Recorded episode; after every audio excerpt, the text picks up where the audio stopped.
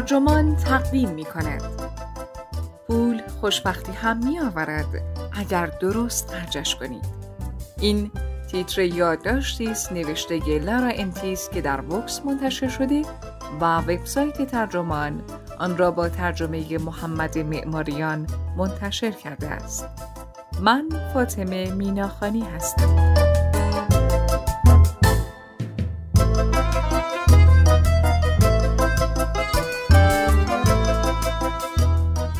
خوشبختی نمی آورد این جمله را همه ما شنیده ایم و احتمالا پیش خود ما فکر کرده ایم که این حرفها را می‌زنند تا فقرا را دلداری بدهند و آرامشان کنند که اگر در زندگیتان هیچ چیزی ندارید به جایش خوشبختید. اما این گزاره بیش از آنکه موعظه اخلاقی باشد حقیقتی برآمده از زندگی پولداران است. در واقع تحقیقات متعددی نشان داده است که داشتن پول خیلی زیاد احتمالا منجر به احساس نارضایتی و بدبختی بیشتر می شود مگر آنکه بلد باشید چطور پولتان را خرج کنید؟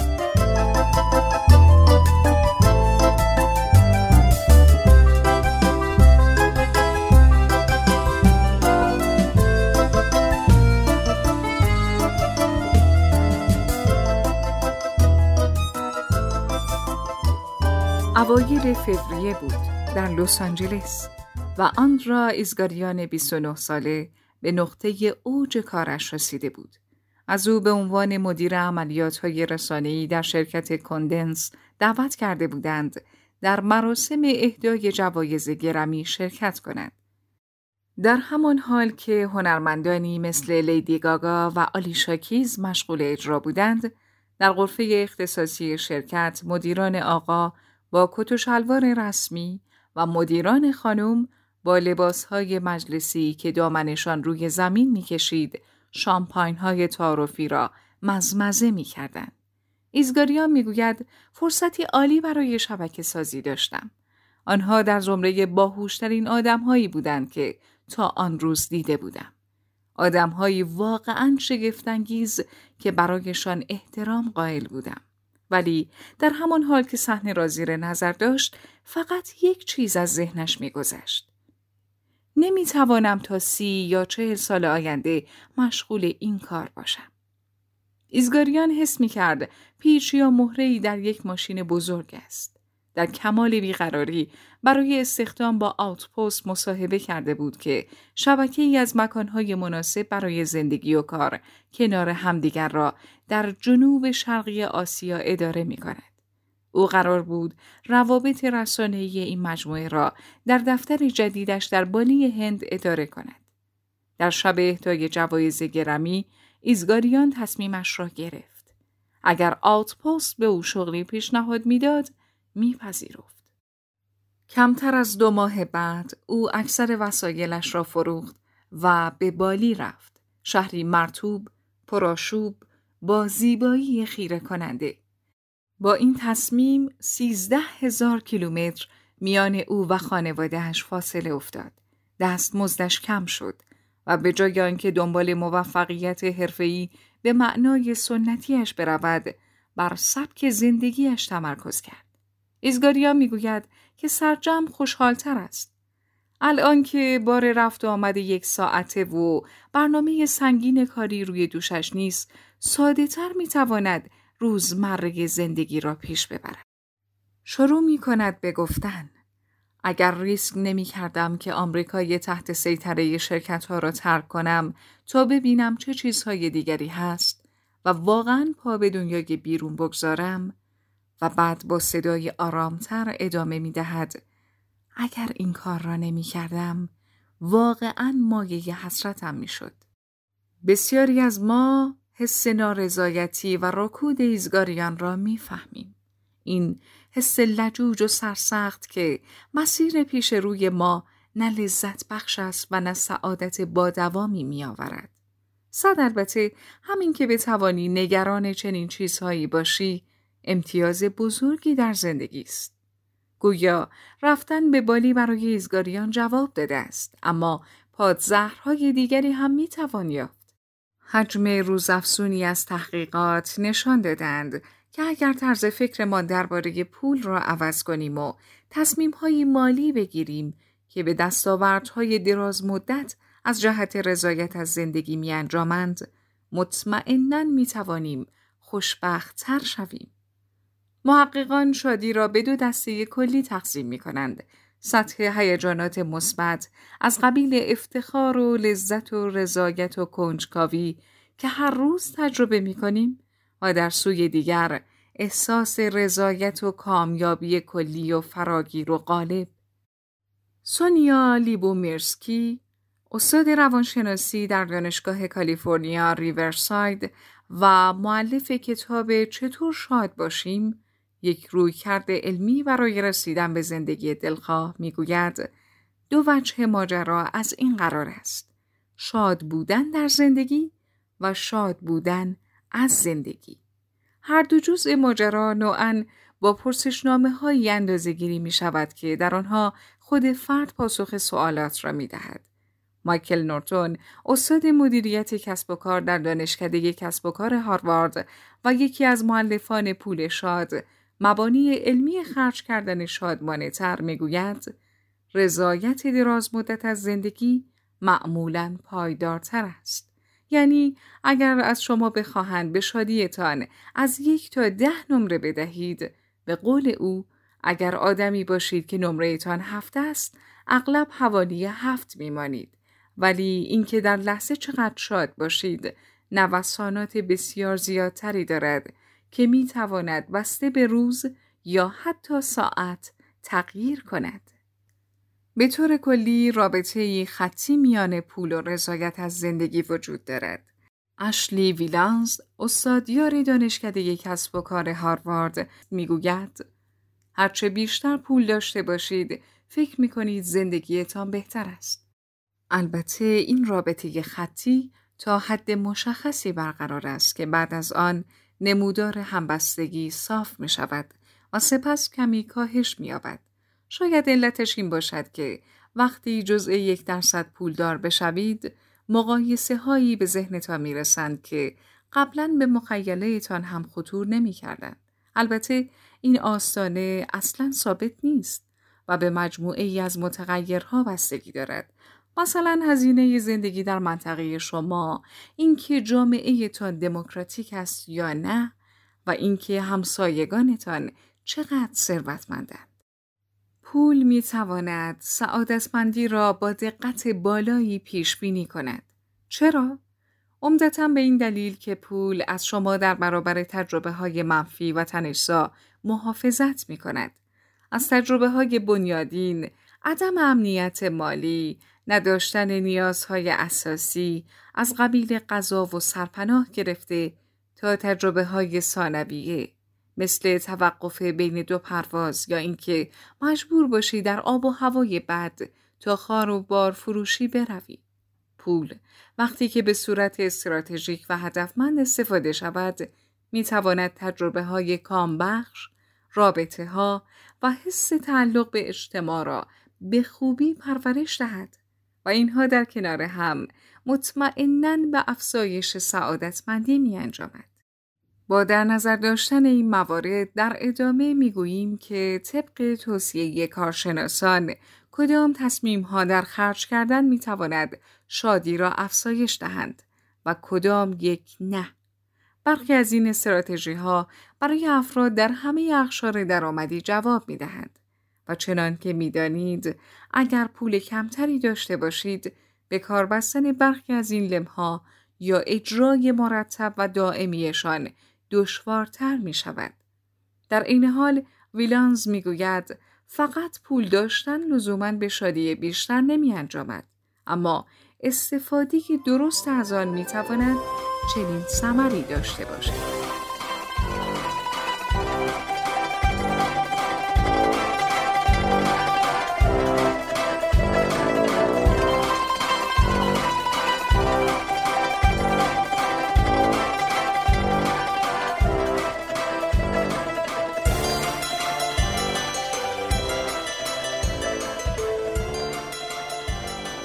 وقت خریدن عمده پژوهش های ویلانس در این باره بوده است که برون سپاری وظایف ناخوشایند یا منفور چه تأثیر مثبتی بر سعادتمندی دارد. او و همکارانش چندین مطالعه در این باره انجام دادند. در یکی از این مطالعات که بیش از همه پوشش داده شده، شرکت کنندگانی که چهل دلار خرج کردند تا برای خود وقت بخرند، سر حالتر و کم استرستر از زمانی بودند که محصولی می خریدند. در یک مطالعه دیگر زوجهایی که می گفتند خریدهای مشترک می کنند رابطه شادتر داشتند. تأثیر برون سپاری بر شادی بدیهی به نظر می رسد. اگر کارهای ناخوشایند یا خسته کننده و زمان بر زندگی مثل تمیزکاری، شستشو، حمل و نقل عمومی را برایمان انجام بدهند و ناگهان چندین ساعت هدیه بگیریم که بتوانیم صرف فعالیت های معنادارتر و لذت بخشتر از قبیل دیدار دوستان یا رفتن به سینما بکنیم شادتر می شویم. مگر نه؟ ویلانز می گوید که متاسفانه ما بلد نیستیم به وقت بیش از پول ارزش بدهیم. برخی نیروهای اجتماعی قدرتمند در کارند که ما را به سمت این سبک سنگین کردن ذهنی سوق می دهند. از جمله میل به اینکه سرشلوغ بودن را معادل شعن اجتماعی بدانیم و تصور اینکه موفقیت یعنی مدیریت تمام حوزه های زندگی بدون کمک گرفتن از دیگران. در یک مقیاس کوچک همین مقایسه موجب می شود که تاکسی گرفتن برای رفتن به فرودگاه یا سفارش غذا که بیرون بر خدماتی که در وقت صرف جویی می کنند در برابر خریدهایی که به چیزی ملموس مثلا یک کت یا نیمکت می رسند ولخرجی به حساب بیاید. در یک مقیاس بزرگتر این روی کرد می تواند به سلسله ای از تصمیم های روز به روز شدیدتر منجر شود که پولمان را حفظ می کنند اما وقتمان را به باد می دهند. این نیروها و جریانهای اجتماعی ممکن است برای زنان قویتر و شدیدتر باشند. ویلانز در طول تحقیقاتش با زنان شاغل حرفه‌ای صحبت کرده است که هنوز هم برون سپاری مراقبت از کودک، شستشوی لباس یا پخت و پز را یک ناکامی شخصی می شمارند. لیبو میرسکی زن پنجاه و دو ساله در دانشگاه کالیفرنیا بود که علاوه بر شغلی پرزحمت و تمام وقت چهار بچه داشت.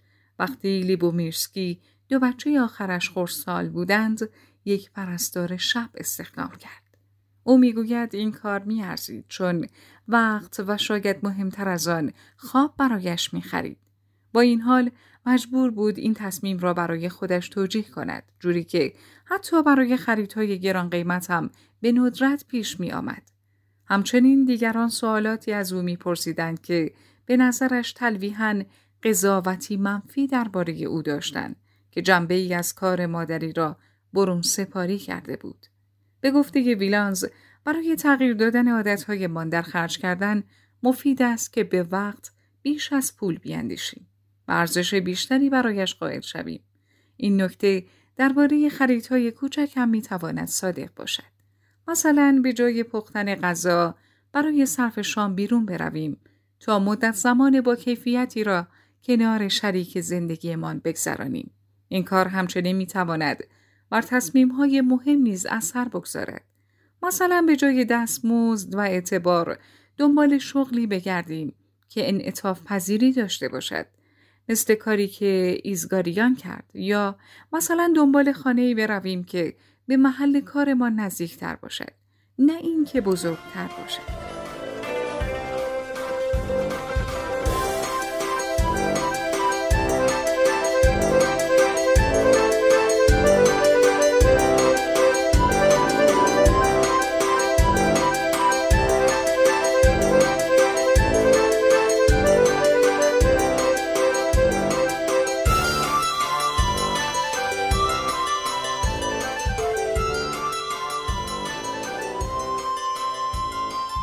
دادن برای تجربه.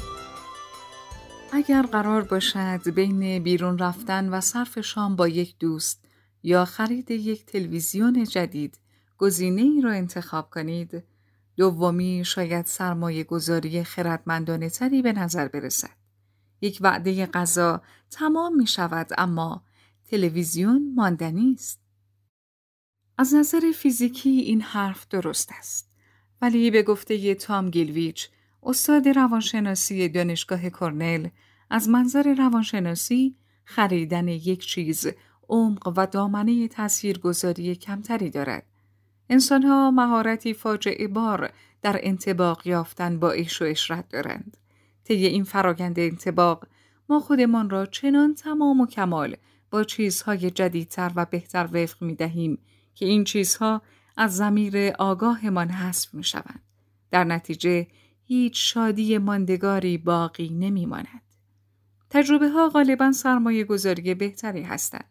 گیلویچ می گوید از لحاظ مادی تجربه ها می آیند و می روند. ولی داستان هایی که تعریف می کنیم، رابطه هایی که محکم می کنیم و نهایتا فهممان از کیستی و هویتمان توشه زندگیمان می شود. همچنین تجربه ها خیلی به درد برآورده کردن یکی از نیازهای پایه‌ای و اساسی ما می‌خورد. رابطه معنادار با دیگر انسانها حتی فعالیت های ساده و معمول هم قابلیت آن را دارند که از طریق خاطره ها و پیوندها فهم ما از هویت خودمان را شکل بدهند. گیلویچ می‌گوید از یک جهت مهم ما مجموع کل تجربه های من هستیم و برخلاف خریدهای ناامید کننده تجربه ها را می توان در قاب های جدیدی نشاند که میلی به تغییرشان نداشته باشیم. گیلویش می گوید یک چیز بد و نچست را سخت می توان رومانتیزه کرد. ولی انجام این کار در مورد تجربه های بد نسبتاً آسان است.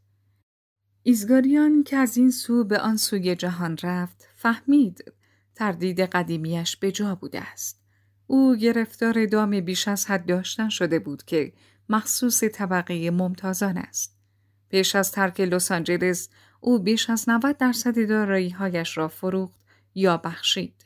امروز همه داشته هایش در دو چمدان جا می شود. صد البته که به دبستان میان سهولت، راحتی و ریشه ها بوده است. ولی در این حال می‌گوید اینکه بتوانی فوراً بند و بساتت را جمع کنی و جای دیگری بروی احساسی است که وصفش در کلام نمی آید. هیچ باری روی دوشم سنگینی نمی کند که مرا به زمین بچسباند. وقتی اشیا از محوریت زندگیش خارج شدند، زندگی او حول تجربه ها سامان یافت. رفتن از نقطه الف به نقطه ب چیزی به همین سادگی تعدادی از بهترین خاطره های او در بالی را ساختند. او می‌گوید با دوستانت یک گروه اسکوتر سواری داری که از میان این همه زمین های سبز و پرتراوت میگذری. اینطوری مسیر به اندازه مقصدش لذت بخش می شود.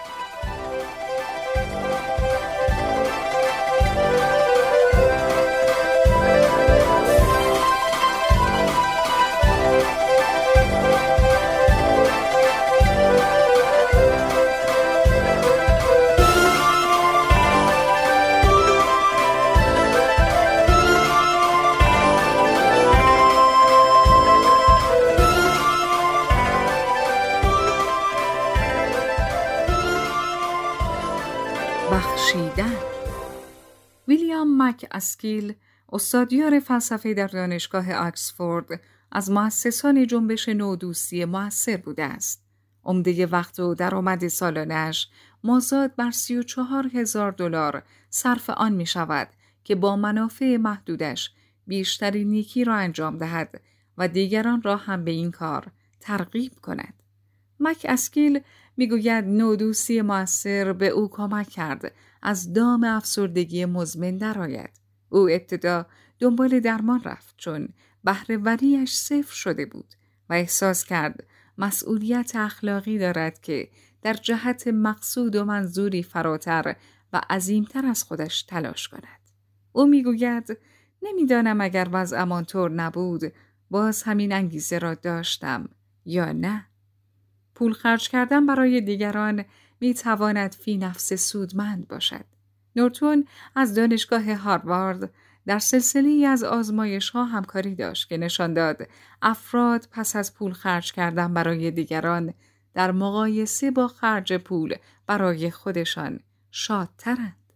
او همچنین یکی از معلفان پیمایشی بوده است که نشان داد بین رضایت از زندگی و خرج درصدی از درآمد سالیانه برای دیگران همبستگی وجود دارد. وقتی افراد برای خودشان خرج می کردند، این همبستگی دیده نمی شد. ولی هنوز مانده تا این یافته ما را به ملتی از بخشندگان تبدیل کند. نورتون می‌گوید در ایالات متحده مردم به طور متوسط بین دو تا پنج درصد از درآمدشان را سالانه به خیریه ها می دهند که آمارش در تمام اخشار درآمدی هم نسبتاً یک نواخت است. به گفته او هر کس که یک سفر را رزرو کرده باشد یا حجوم سرمستی آور دوپامین در زمان باز کردن جعبه یک خرید جدید را تجربه کرده است می تواند شهادت بدهد که اینجور نیست که پول خرج کردن برای خودتان حس خوبی نداشته باشد. مشکل اینجاست که خیلی دوام ندارد. گیلویچ همان استاد روانشناسی کرنل از زمانی که پژوهش نورتون را پیدا کرد آمدانه تلاش کرده است تا بیشتر به خیریه ها پول بدهد و در زندگیش با دیگران سخاوتمند باشد. اخیرا او و همسرش غذایی سفارش دادند تا به آدرس دوستی ارسال شود که دوران سختی را میگذراند. او می‌گوید به محض اینکه دکمه را فشار داد تا سفارشش را ثبت کند چنان لذتی برد که هرگز در سفارش دادن غذا برای خودش تجربه نکرده بود. بعید است یافته ای دل رباتر از این بتوان پیدا کرد که با بخشش پول نه تنها کسی دیگری را شادتر می کنید که خودتان را هم شادتر می کنید.